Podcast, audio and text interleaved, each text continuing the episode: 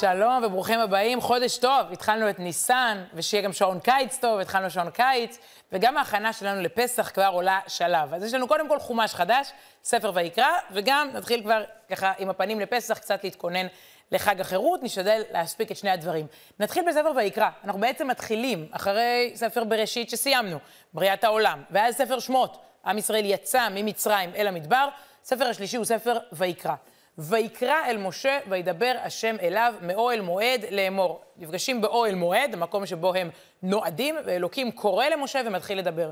וממשיך וממשיך לדבר. זה ספר, ספר שיש בו הרבה מאוד הוראות על הקורבנות ועל המשכן ועל הכוהנים. בואו נגיד את זה בשפה של האולפנים האלה. במדד הרייטינג של החומשים, ויקרא הוא האחרון. בראשית שמות, במדבר דברים. ויקרא הוא ודאי במקום החמישי. בראשית הוא בטח במקום הראשון, אם תשאלו אותי, עם היסודות של הבריאה וסיפורים מעניינים, אולי שמות עם uh, יציאת מצרים, גם דרמה.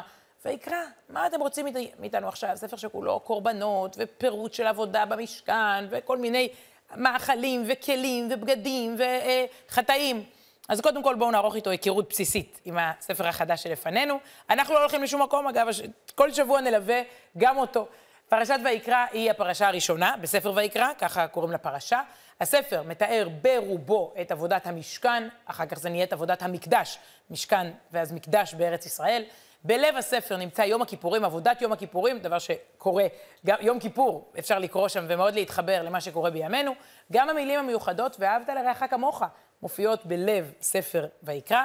יש מנהג שכשילד מתחיל ללמוד, הוא פותח בלימוד פרשת ויקרא. ילד בן שלוש, יש על זה הרבה הרבה סיפורים, זה יכול להיות ממרוקו, יכול להיות מפולין, שהיו לוקחים את הילד לתלמוד תורה בגיל שלוש, עוטפים אותו ככה ומלווים אותו ונותנים לו ללקק דבש, להתחיל את הלימוד במתיקות, ואז האותיות הראשונות שהוא קורא, זה מספר ויקרא.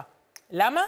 אה, יש פה בעצם אה, איזושהי אמירה, איזושהי תפיס, תפיסת עולם, יבואו טהורים ויתעסקו בטהרות. הילדים הם טהורים, הקורבנות, עבודת המשכן, עבודת ספר ויקרא, זה גם משהו שהוא בא לטהר אותנו בסוף, אז יש איזה קשר, קשר מיוחד בין הילדים הצעירים, דווקא לא מתחילים איתם בדרמות של בראשית או של שמות, בוואו, בסיפורים המרתקים, שימשכו את הדמיון, אלא דווקא ב... בדברים האלה. עכשיו בואו נדבר רגע על מה זה קורבנות. היום זה כל כך רחוק מאיתנו להקריב קורבן, עשיתי משהו לא בסדר, אני צריך לעלות לירושלים, לקנות איזה בהמה, לתת לכהן, מה קורה פה? בעצם הספר אומר, יש לך אחריות על מעשים. הוא מתאר תהליך שאדם צריך לעבור. עשית משהו לא בסדר, אתה מכניס את היד לכיס, אתה קונה אה, אה, את, אה, את, את הקורבן, אתה הולך ברגל, אתה מפעיל גם את הרגליים, הולך לירושלים, אתה מגיע לבית המקדש, זה חתיכת אירוע מטלטל רוחנית, אתה מקריב וגם מתוודה. יש פה משהו שבעצם לא אומר, טוב, עשית, יאללה, לא משנה, שטויות. לא, לא. חטאת, פישלת, יצאת מהמסלול, יש פה איזשהו מנגנון ששוב, אולי פחות מוכר לנו בכלל היום. ספר ויקרא די מלמד אותנו על אחריות למעשינו, על דברים שעושים, אה, ומסביר את זה מאוד מאוד יפה אה, המחבר של ספר החינוך. אני לא מציינת את שמו כי הוא אנונימי, אולי בגלל צניעות, אולי כי השם שלו עבד לאורך השנים, אבל לפני בערך 800 שנה, יושב בספרד יהודי וכותב את ספר החינוך, הוא מסביר כל מצווה. אה, גם כאלה שברורות לנו יותר וגם כאלה שברורות פחות. ועל הקורבנות, על ספר ויקרא, הוא כותב את המילים היפות הבאות. כי יחטא איש, לא יטהר ליבו יפה בדבר שפתיים בלבד. נסביר? בן אדם עושה משהו לא בסדר, הוא לא יכול רק בדיבורים להגיד, אה, יאללה, סליחה, סליחה. שיאמר בינו לכותל, כן, הוא אומר לקיר, חטאתי, לא אוסיף עוד. לא, כאילו, פישלת, אתה אומר לעצמך, טוב, יאללה, לא יקרה יותר. לא, לא. מעשה גדול, אה, כאילו, הוא צריך לעשות, אבל בעשותו מעשה גדול, על דבר חטאו. לקחת ממכלאותיו עתודים, עתודים זה תיישים, כן? ולטרוח, להביא אותם אל הבית הנכון, אל הכהן, הוא צריך באמת לעשות מעשה גדול. מתוך כל המעשה הגדול ההוא, ייקבע בנפשו רוע החטא, ובעיקר, בעיקר, זה מה שחשוב, ויימנע ממנו פעם אחרת. המטרה היא לצרוב בך איזושהי חוויה שיש אחריות לכל אחד על מעשיו.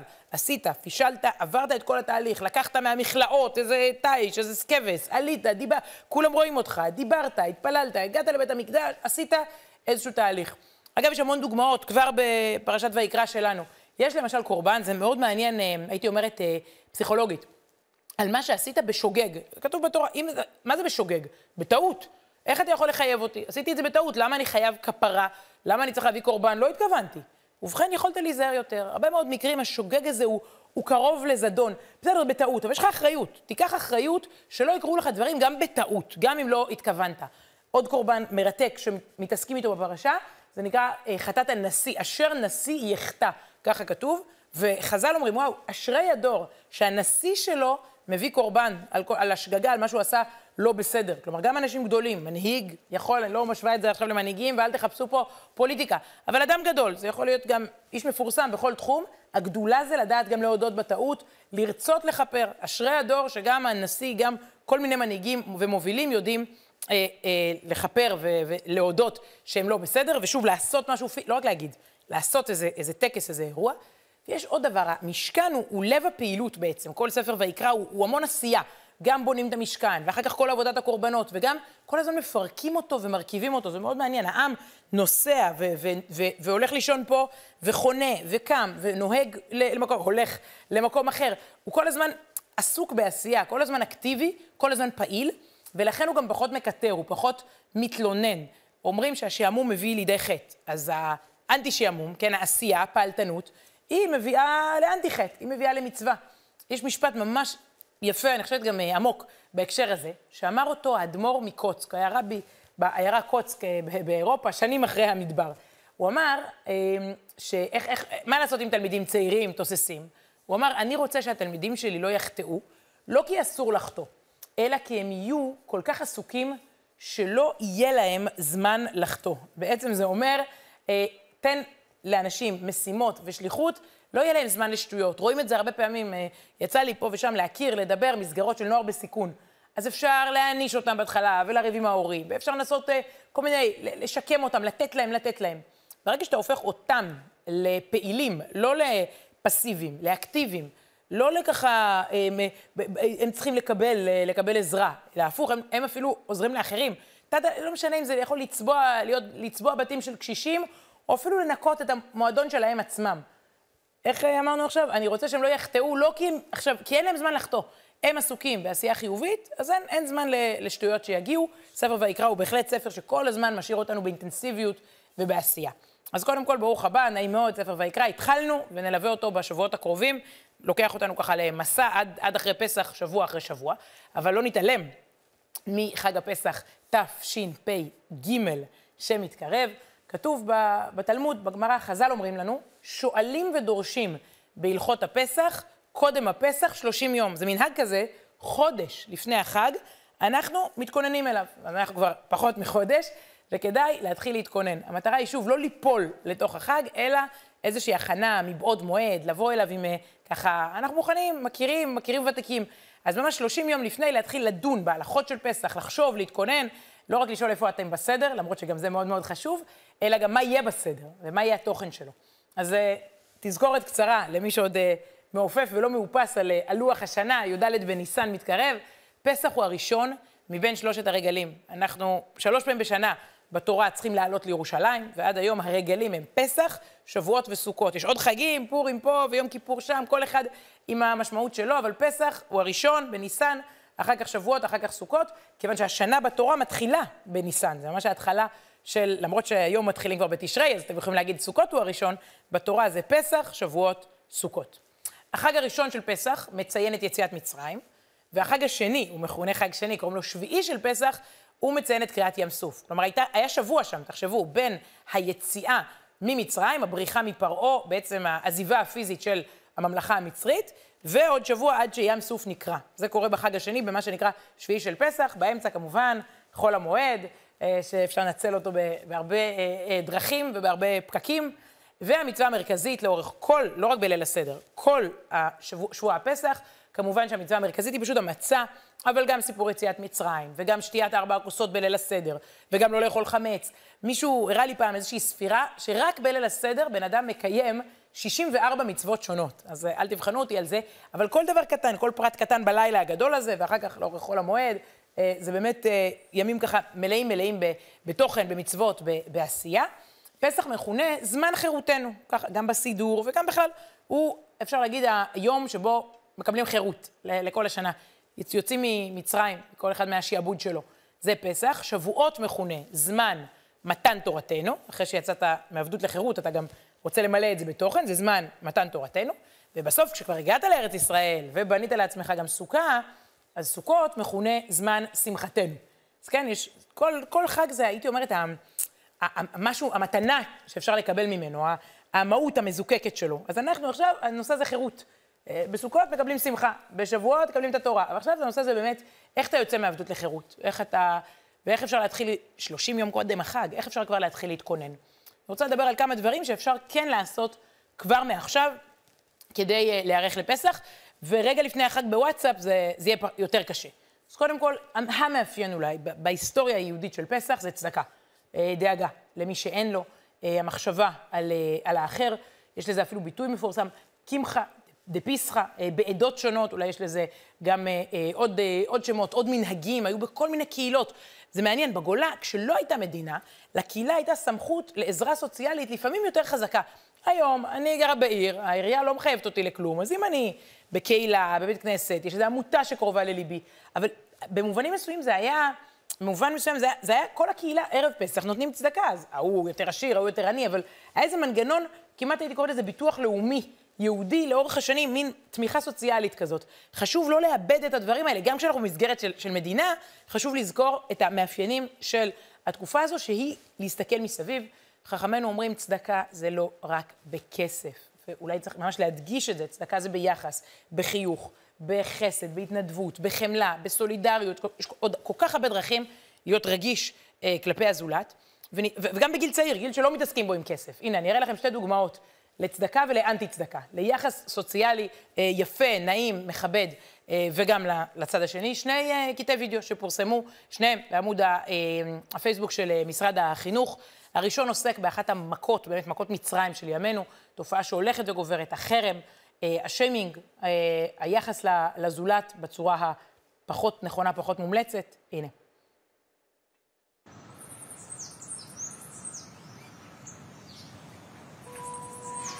Música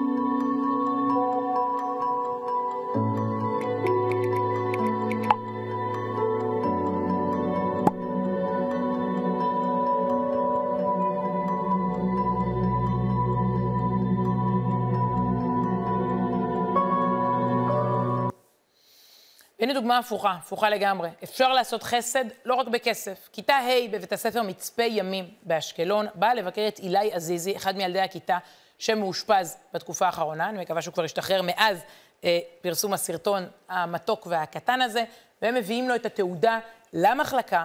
והנה אה, וידאו שהוא הרבה מעבר, אני חושבת, לכיתה הזו ולחברים של אילי. אתה יכול בקצת חשיבה, בקצת יצירתיות, אה, לתת לזולת, גם אם זה לא בממון, ואולי לפעמים זה יותר חשוב מלתרום ולשפוך עליו כסף ואוכל לחג, לתת לו יחס וכבוד והכרה. הנה.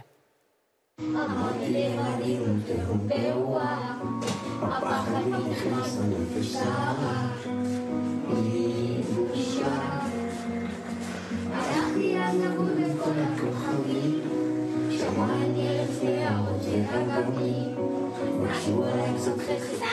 רחמים, לי תשובה רוצה לזכור, לי תשובה רוצה לזכור, גם אם זה נראה שלא נשאר ביום, גם אם לא מצאתי דרך לחזור, יש סיבה. Seems for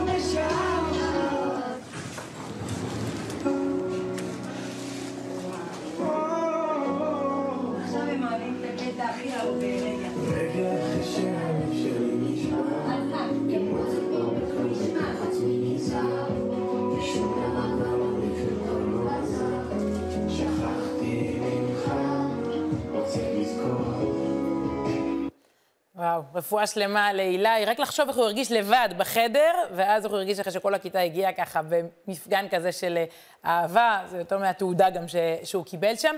ואני רוצה להרחיב עוד, מאה, עוד טיפה על הנושא הזה של חסד יצירתי. אחד הסיפורים בקורונה אה, שתפס אותי במיוחד, פרסמתי אותו ככה גם אה, בעולם, הוא אה, סיפור שקרה בברוקלין, ממש ערב הסגר הראשון שם, בניו יורק, שהילדים והנכדים והנינים לא יכלו לבוא לסבא וסבתא ליל הסדר. ואז אה, בעצם אה, יש אה, קומה של משפחה שגרה בדירה אחת, ובדלת ממול גרה אישה קשישה אלמנה, שתהיה לבד בחג, אף אחד מהצאצאים לא יבוא, זה מסוכן, ריחוק חברתי. ואז השכן אומר לה, ממול, אנחנו נפתח את הדלת בליל הסדר, לפחות תפתחי את הדלת שלך, אנחנו את הדלת שלנו, תוכלי לשמוע, קצת להרגיש, שלא תשבי באמת לבד אה, בליל הסדר. והיא כמובן מסכימה, פותחת את הדלת, הם פותחים את הדלת, וככה ליל הסדר היא גם מה שנקרא, אה, אחד המסובין אה, אה, איתם, אבל עם הריחוק הנדרש. וכשיוצא החג הראשון, מתקשר, הבן של אותה אלמנה מתקשר ושואל, אמא, איך היה ליל הסדר? והיא אומרת לו, נפלא, מאז שאבא שלך, עליו השלום, נפטר, לא היה לי כזה ליל סדר מדהים. הוא אומר לה, מה קרה? קורונה, דרך הדלת, מה היה כל כך מדהים? והיא אומרת, השכן הזה, הוא עושה את ליל הסדר כמו בעלי עליו השלום, כמו אבא שלך. כל הניגונים, וכל הניואנסים, וכל הנוסחים, וכל ה...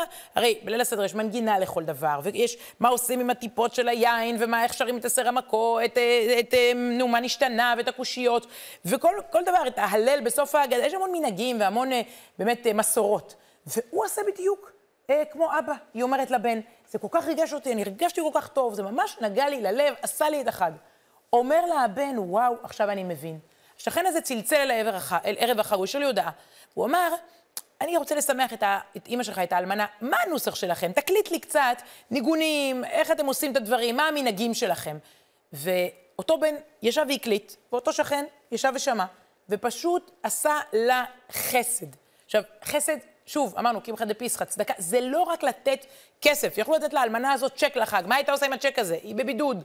החסד יכול להיות בחיים מקורי, כזה שחושב על הזולת, שנכנס לעיניים שלו ורואה מה חסר לו. ופסח זו הזדמנות מצוינת כזאת. אולי אנשים לא צריכים כסף אלא הזמנה לחג. אולי לא כסף אלא עבודה, שבצורה יצירתית ניתן להם.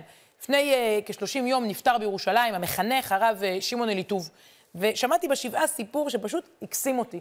Uh, מתברר שהרב אליטוב היה עושה צדקה, אבל בצורה יצירתית. שוב, אפשר לבוא ולתת כסף לבן אדם, וזה מצוין, אבל הוא היה שולח את הילדים שלו, לפעמים ראו אותו מתעכב ליד מודעות בשכונה. לא היה כל כך מתאים, מה אתה יושב uh, ליד המודעות של כל המופעים וכל האירועים וכל המבצעים ומסתכל על כל מיני פרסומות. ואז הבינו מה הוא עשה. הוא קרא לאחד הילדים ואמר לו, אני רואה שיש הופעה של הזמר הזה, של הלהקה הזאת, קח כסף, תקנה שניים, שלושה, ארבעה כרטיסים, תסגור במעטפה, שים בתיבת הדואר של משפחת כהן, של משפחת לוי. זה ישמח אותם לחג. איזה חסד יצירתי. אתה לא נותן להם כסף, אתה חושב מה ישמח, אתה קונה להם כרטיס להופעה מוזיקלית, רק לחשוב מה המוזיקה עושה לנפש, ואתה דואג לתת להם מתן בסתר, מתן בסתר של שמחה. שוב, חסד יכול להיות מאוד יצירתי, רק להיכנס לעיניים של הזולת. עד כאן הנקודה הזו. רגע, זה לא נגמר בזה. ההכנות לפסח הן גם ניקיונות. ניקיונות וסידורים והכנות.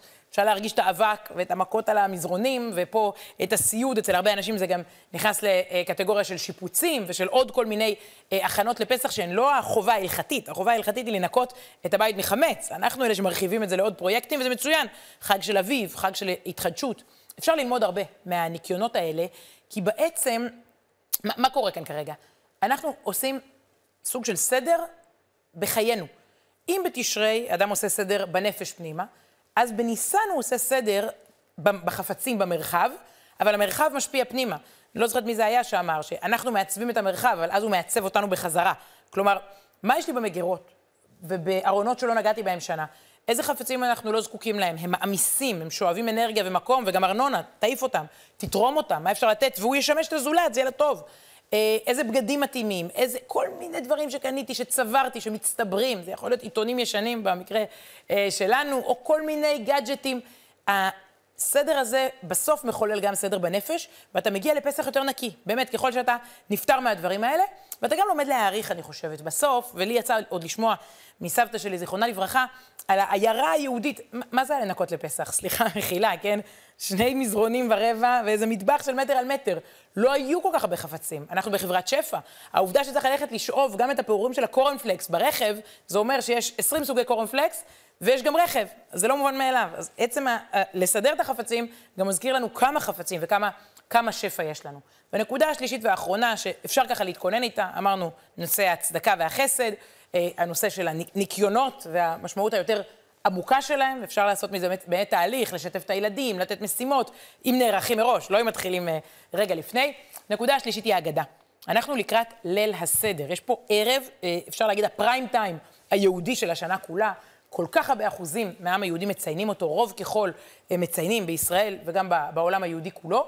הזדמנות לקחת את ההגדה של פסח ולהתחיל לדפדף. קצת לפני, כן? לא ללכלך אותה בכל הבלאגן וה, והחמץ שבבית, אבל להסתכל בתוך ההגדה, לחשוב אה, מתוכה מה מתאים אה, לנו, מה מתאים לאיזה גיל, מה... אפשר להתחיל להתעסק איתה. כלומר, שהמפגש הראשון שלי עם ההגדה לא יהיה בחג, בלחץ, ככה, תוך כדי אה, עריכת השולחן. אפשר בהחלט, בהחלט, אה, את הטקסט המכונן הזה, שהוא באמת כל כך עמוק, אה, לפגוש קצת קודם, מה שנקרא לעשות התרמה. אה, לקבל איזה, לעשות פרומו, פרומו או ספוילר בלשון האולפנים האלה, אבל אפשר בהחלט להוציא רגע את ההגדה מהמדף. אה, יש כל כך הרבה אגדות עם פירושים, ויש קומיקסים לילדים, ויש דברים שהם לפי נוסחים של עדות שונות. בקיצור, אפשר לפגוש את ההגדה לא רק כששמים אותה על שולחן החג בי"ד אה, בניסן, וככה לפגוש אותה לראשונה השנה. אז אנחנו אה, גם טעמנו קצת מספר ויקרא, גם התחלנו קצת עם ההכנות לפסח, מאוד קל לשבת פה ולדבר על ההכנות לפסח, בואו נראה אותי בפועל בין המטבח לסלון. עד כאן, אנחנו אה, נפגשים פה שוב בשבוע הבא, גם בערב פסח. שבת שלום.